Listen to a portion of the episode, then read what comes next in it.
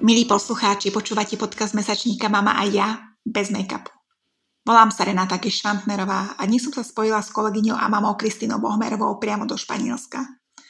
V rozhovore okrem iného hovorí: včera som sa rozprávala s lekárom z Madridu. Povedal mi, že to najťažšie je pozerať sa na ľudí, ktorí umierajú izolovaní bez možnosti rozlúčiť sa s blízkymi. V Madride sú už márnice také plné, že mŕtvoly vozia na zimný štadión.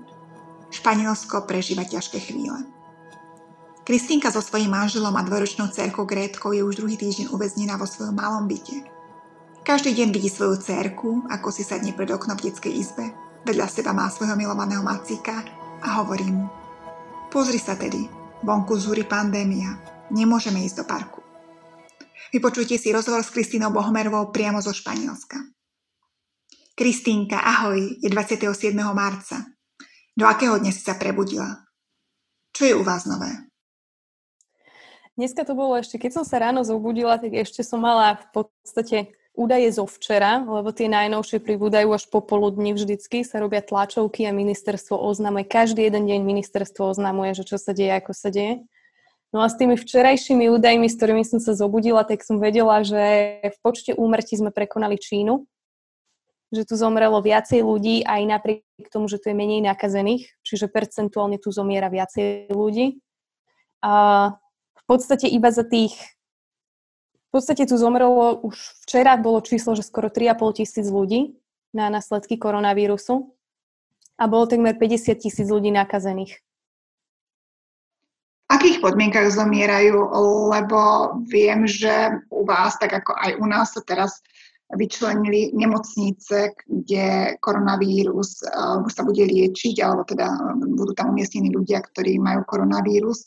U vás sú to už dokonca veľké haly, kde, kde ľudia v podstate sú vo veľmi, veľmi smutných podmienkach, izolovaní, bez rodiny, bez kontaktu s najbližšími, ako keby zomierajú vedľa seba. Toto, toto presne s týmito priestormi je momentálne najväčší problém, ale to závisí región od regiónu, lebo niekde, niekde ten vírus nie je až taký rozšírený. Najhoršie je na tom Madrid, samozrejme.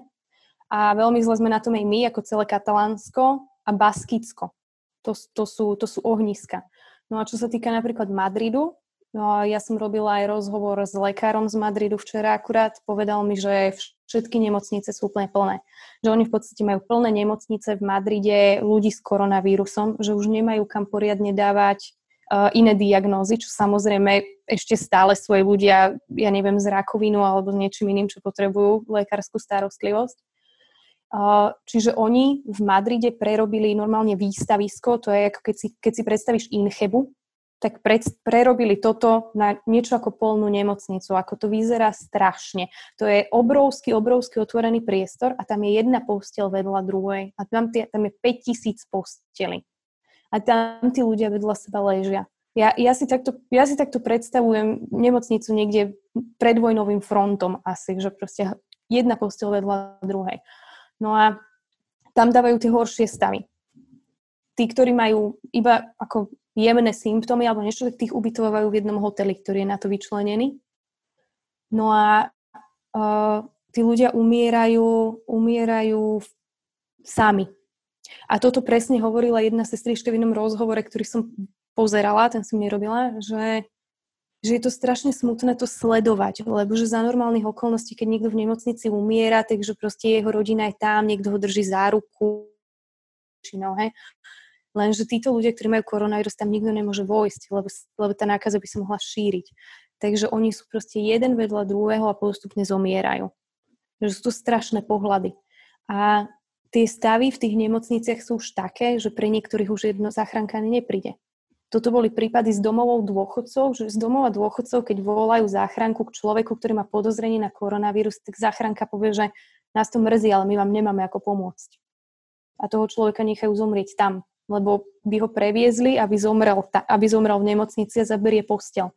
Čiže oni si už v podstate, tu si už lekári radšej vyberajú, že radšej zoberiem tridsiatnika, ktorého budem intubovať, ktorý prežije, ako osemdesiatročného muža, ktorý jednoducho už nemá ďalej šancu. Kristínka, ty to sleduješ ako novinárka, ale pritom si aj mama dvojročnej dcery. Čo to s tebou robí, keď vlastne máš takéto informácie zvonku?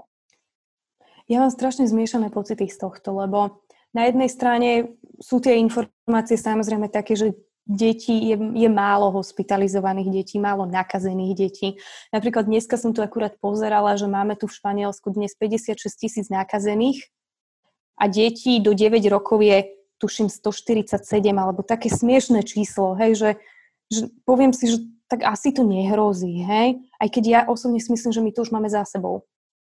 Lebo my sme mali teploty obidve s Gretou, ja som aj kašlala, ale prešlo to. A, a takýmto prípadom, jak sme boli, my dve sa testy nerobia, lebo na to nie je kapacita. Hej. Testy sa robia závažnejším prípadom, takže neviem, či sme to mali.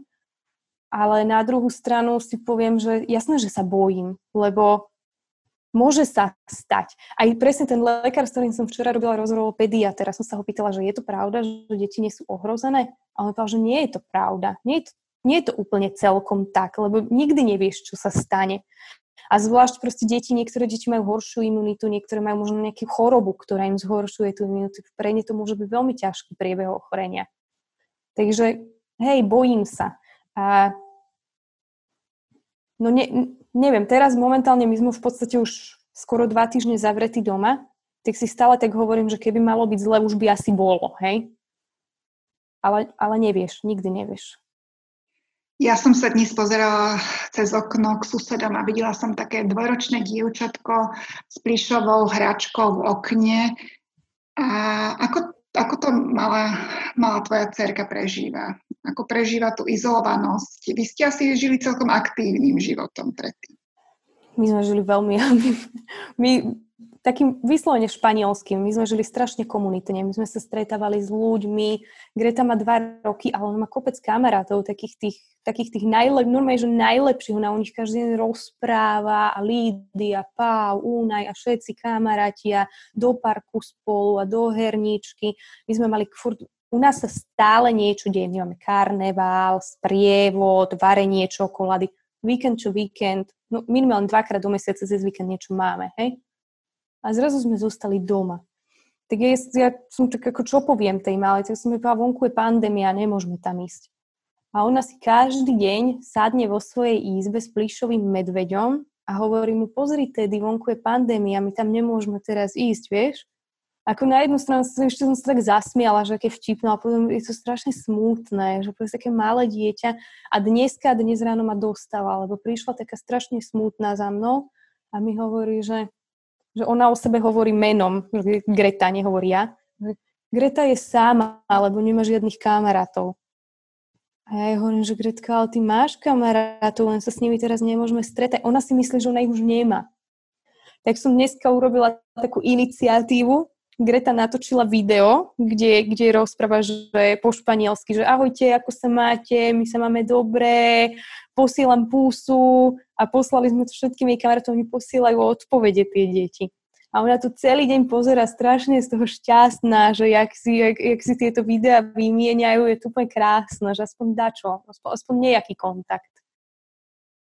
To je pravda. Ja som nedávno hovorila aj s našou spoločnou kolegyňou, s nami aj ja v Taliansku a tam si mamičky s deťmi kreslia dúhy a dnes som to videla aj na Slovensku v oknách, ako je to veľmi silné, je to úžasné. U vás viem, že dokonca policajti spievajú krásnu pesničku, že povzbudzujú tie deti, o ktorých vedia, že sú vlastne izolované a že potrebujú aj takýto ako keby prejav spolupatričnosti. Toto je, toto je to úplne najkrajšie na Španielsku a na Španieloch, čo ja mám rada, že tu, tu, tu ešte aj tí policajti, keď chodia popod okna a rozhlasujú, že, lebo oni rozhlasujú normálne, že nevychádzate z domu, že je stav núdze, nikto nemôže opustiť a tak. A potom zrazu vystúpia z toho auta, jeden hra na gitaru, druhý hra na niečo iné a začnú spievať jednu veľmi obľúbenú detskú pesničku. Všetky deti to tu poznajú, to je taká tá pesnička, že teraz tancuješ prstom, prstom, hlavou, hlavou a tak sa to proste všetky časti tela. No a decka šťastné pozerajú z okna, tlieskajú, tancujú, takže toto je super, že, že, že tí ľudia sú tu takí, že, že ešte tí policajti sú takí, tak toto je fajn. Áno, ale žijete vlastne v strachu. A tam uh, iná forma spolupatričnosti, smerom hlavne k starším ľuďom na šesťdesiatpäť rokov, je u vás v akom štádiu. Naozaj uh, si schopná aj výjsť a pomôcť svojmu susedovi, o ktorom vieš, že potrebuje lieky, potrebuje nejaký základný nákup. Žijete aj, aj, aj takto komunitne? Uh, tuto sa to nesmie teraz robiť. Mhm. Lebo nikto nemôže odísť domu. Lebo my máme v podstate už po druhý týždeň ťaháme stav núdze a my sa nemôžeme stretávať. Každý musí zostať doma a von môžeme výjsť iba v nevyhnutných prípadoch. Čiže keď ideš kúpiť potraviny, lekárne sú otvorené a niektorí ľudia stále chodia do... No samozrejme, lekári chodia do práce, hej, policajti, hasiči, čiže niektorí ľudia chodia do práce. Ale inak len tak, že ísť pomôcť susedovi, o čom my nemôžeme. Mm-hmm. Ale o nich je nejakým spôsobom postarané, že im sa dováža domov ľuďom, ktorí to potrebujú. Áno, dokonca som dnes ráno v správach počula, že pri karanténe, kto ju poruší, hrozí mu päť rokov väzenia. To už je naozaj ako dosť, uh, si myslím, že silná no, káva. Policajti, policajti dávajú pokutu, že od sto eur, ale môžu dať do šesťsto tisíc eur, čo je, akože, mm-hmm. čo, čo je teda že dosť. A hej, môže sa dávať aj väzenie. A niektorí ľudia, už sa rozdalo super pokut, ale ja som celkom prekvapená, že nie až tak veľa, že Španieli ma prekvapili touto svojou disciplinovanosťou. S tým som nepočítala. Lebo tie začiatky boli hlavne ťažké, lebo keď sa tu potvrdil prvý prípad, tak Španielsko, Španielsko zaváhalo to, nikto to neriešil. Všetci sa tvárili, že sa nič nedieje, že to je chrípka, že to za chvíľku prehrmí, nie? Lenže toto presne takto sa vyjadrovali politici na tlačovkách, že my Španieli sme, sme zreli a silní ľudia, nám sa nič nemôže stať a podobne. A zrazu o dva týždne, bum, stav núdze, nikto nevychádzajte z domov, proste musíme s tým bojať, päťdesiat tisíc nákazených a umrelo tu viac ľudí ako v Číne. A tie prvé dva týždne boli naozaj také, že ľudia chodili, ľudia žili tak, jak predtým, poobímať sa, pusu na líce, deti, deti jedli spoločný chlebík vonku, boli tu pochody na deň žien, kde prišlo stodvadsať tisíc ľudí. A boli tam dve ministerky a premiérová manželka. Všetky tri majú teraz koronavírus. Všetky tri sa liečia. Ultrapravica si preurobila zhromaždenie. Jednoducho tu ľudia fungovali tie dva týždne, keby sa nič nestalo. A to bol ten najväčší problém. Čiže ja som sa toho bála, že to bude pokračovať, ale nie. Všetci sú zavretí doma, nikto nevystrčí petu. Áno, Španieli to brali trošku ľahko vážne aj pri tých príkazoch, pretože viem, že mnohí si robili z toho srandu, išli venčiť, ja neviem, nie psa, ale, ale plišákov a podobne si, ako keby... Pozu. Pozu bol jeden. To je asi známy prípad. Hej, to, to boli plné noviny, to, že išiel venčiť kozu a policajti mu dali pokutu, lebo to nie je pes. A teraz teda je aký, aký stav, čo môžete, čo nemôžete? Môžeme ísť do potravín, do lekárne, do trafiky. Do práce, do práce potrebuješ certifikát, že naozaj ideš do práce, čo sa preukážeš policajtom. Keď máš príznaky koronavírusu, tak musíš zavolať, je na to vyčlenených niekoľko telefónnych liniek, nemôžeš ísť len, takže vyberiem sa k lekárovi. Môžeš ísť venčiť psa, ale nemôžeš ísť von s dieťaťom. No a s tým psom to tiež bolo potom také, že niektorí takí podnikaví v tom našli biznis a objavili sa ponuky, že prenajmem psa na prechádzku v čase karantény, ale to potom ten, ten portál zatrhol a posťahoval to všetko, čiže už sa to nedá dohľadať, tieto inzeráty ale boli. A, ale je okolo toho inak, no môžeš vyhodiť smeti napríklad, hej? Ale je okolo toho strašný chaos, že ľudia sa stále pýtajú, a toto môžem, a toto môžem. Nikto ne, v podstate nikto ne, nevie nájsť to, čo môže a čo nemôže. A stále to musia na nejakých tlačovkách u, u, usmerňovať, že dobre, toto, no, dobre, toto môžete a toto nemôžete a tak, ale v podstate nemôžeme chodiť nikde, musíme sedieť doma. Chodíme tak akurát na balkóny, kde sa stretávame o ôsmej večer všetci a to je všetko. A čo o tej ôsmej večer tam robíte na tých balkónoch? Tlieskame, tlieskame zdravotníkom. Aj my sme už, aj my sme už. Ale, ale tu, je, tu je to fakt neskutočne silné, ten potlak, fakt strašne silné, že a uh, to ešte my bývame tak na kraji, že som si myslela, že u nás to nebude veľmi počuť, že nebývame v centre Barcelony, ale strašne to tu počuť a Greta to zbožňuje, tak chodí tlieskať každý večer tam. A videla som aj niekoľko videí, že, ktoré boli že naprieč Španielskom, že v Madride, ako to je vo Valencii, Sevilla, takže všetky, všade sa strašne tlieska. A lekári už natočili videá, z viacerých nemocníc lekári natočili videá, kde, kde rozprávali, že my sme vás počuli a že bolo to super a že ďakujeme. Že bolo úplne také... Fakt, toto sa mi strašne páči, táto komunikácia tých lekárov a tých ľudí, že to je fakt pekné, také solidárne, také, že sme v tom spolu. Čo ste mala v poslednom čase asi najväčšie zimomriavky?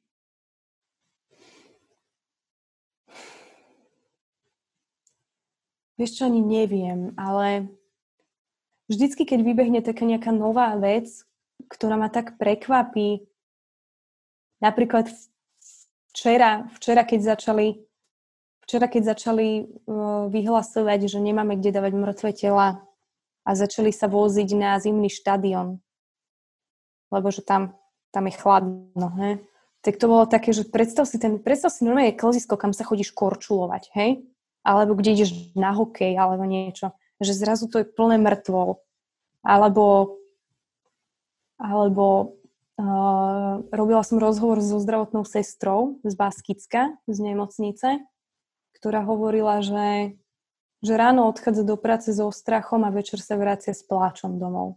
Že to, čo tam oni vidia, že, ale aj to, čo sami zažívajú, že ten strach, že sa, že sa nakazia a že to donesú domov, že oni majú deti, oni majú rodiny, majú rodičov, ktorí proste sú vo veku, že, že by im to ublížilo, ten, že by mohol byť smrteľný ten vírus pre nich.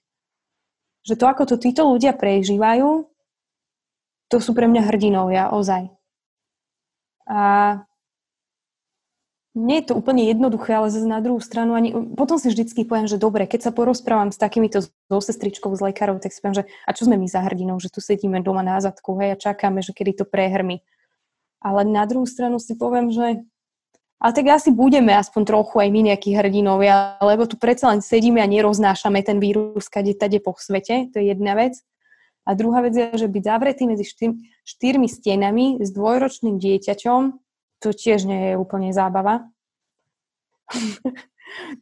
Najradšej mám takých tých, ktorí zdieľajú, vieš, tie fotky zo svojej desať hektárovej záhrady s bazénom a s fitness centrom s nápisom Som doma. A, a ja by som bola doma veľmi rada v tejto situácii. Ale byť to nie je jednoduché. Počkaj, čo to robí s vašim vzťahom? V akom ste veľkom byte? Ako vlastne vy, ako, ako rodina prežívate tieto dni? Že či nemáme ponorkovú chorobu. Vieš čo, je to také, že môj muž robí, normálne robí, že osemhodinovú pracovnú dobu, v podstate deväť, hej, bez obeda. Ale je doma, zavretý, ako home office. Hej, hej, je doma, ale je zavretý vo svojej pracovni, čiže ja o ňom celý deň ani neviem, iba spolu obedujeme. A potom zvečer, keď on vyjde, tak sa ide hrať s Gretou a ja začnem ja robiť. A to je tento prípad napríklad. Napríklad. Hej. Takže ani nemám pocit, že by to bolo nejaké úplne iné. Práve inak naopak rozmýšľam, že či mi nebude chýbať, keď začne chodiť do, do roboty, lebo si celkom zvykam na to, že minimálne obedujeme spolu. Ale tak uvidíme, zatiaľ je to desať jedenásť dní. Opýtaj sa ma o dva týždne, že ako to zvládame. Som rada, že máš ešte trošku aspoň takýto nadhľad a to zmysel pre humor v tejto situácii, ktorá je asi pre každého ťažká, lebo všetci to sledujeme a to Španielsko je naozaj teraz uh, ako keby témou, témou týchto dní. A ja vám veľmi držím palce a, a dúfam, že to všetci zdraví prežijeme a stretneme sa niekedy aj možno na Slovensku. Nechýba ti rodina, nechýbajú ti blízky. Nerozmýšľala si, že sa aspoň, aspoň na, v tom začiatku vrátiš na Slovensko? Nie. Kým sa ešte dalo? Nie, nie, vôbec, lebo uh, my sme na to tu tak zvykli, my sme tu doma. Pre, pre nás to nie je, my sme presne, zo pár ľudí sa občas túto presne spýta, že a Greta bude chodiť do anglickej školy, že? Nie, nebude, Greta je odtiaľto. Ona, mala, ona bola malička, ona bola proste bábatko, keď sme sem prišli, ona je výsledne odtiaľto. A, a pre nás toto je doma. Čiže vrátiť sa, my sa nemáme kam vrátiť. Ako keby sme išli aj na Slovensko, na Slovensku tiež ten koronavírus bude, skôr či neskôr, tak už ho máte, ale tak držíte to pekne. Nemyslím si, že to bude v takom objeme ako tu, lebo vy ste to podchytili na začiatku. Ale utekať pred tým, Mm, nechce sa mi predtým utíkať, my to tu nejako zvládneme. My sme tu doma, my tu máme kamarátov známych a s nimi budeme spolu bojovať. Držím palce, Kristínka, aby toto všetko dobre dopadlo, aby sme sa stretli raz v lepších časoch. Ahoj, ďakujem. ďakujem. Ďakujem. Ďakujem aj vám, milí poslucháči, že ste si nás vypočuli až do konca. Buďte opatrní a pozorní nielen k najbližším, ale aj k okoliu. Viac informácií o koronavíruse, ale aj rady od odborníkov nájdete na našej stránke mama a ja bodka es ká. Ešte raz ďakujem, podcastom vás prevádzala Renata Kešvantnerová.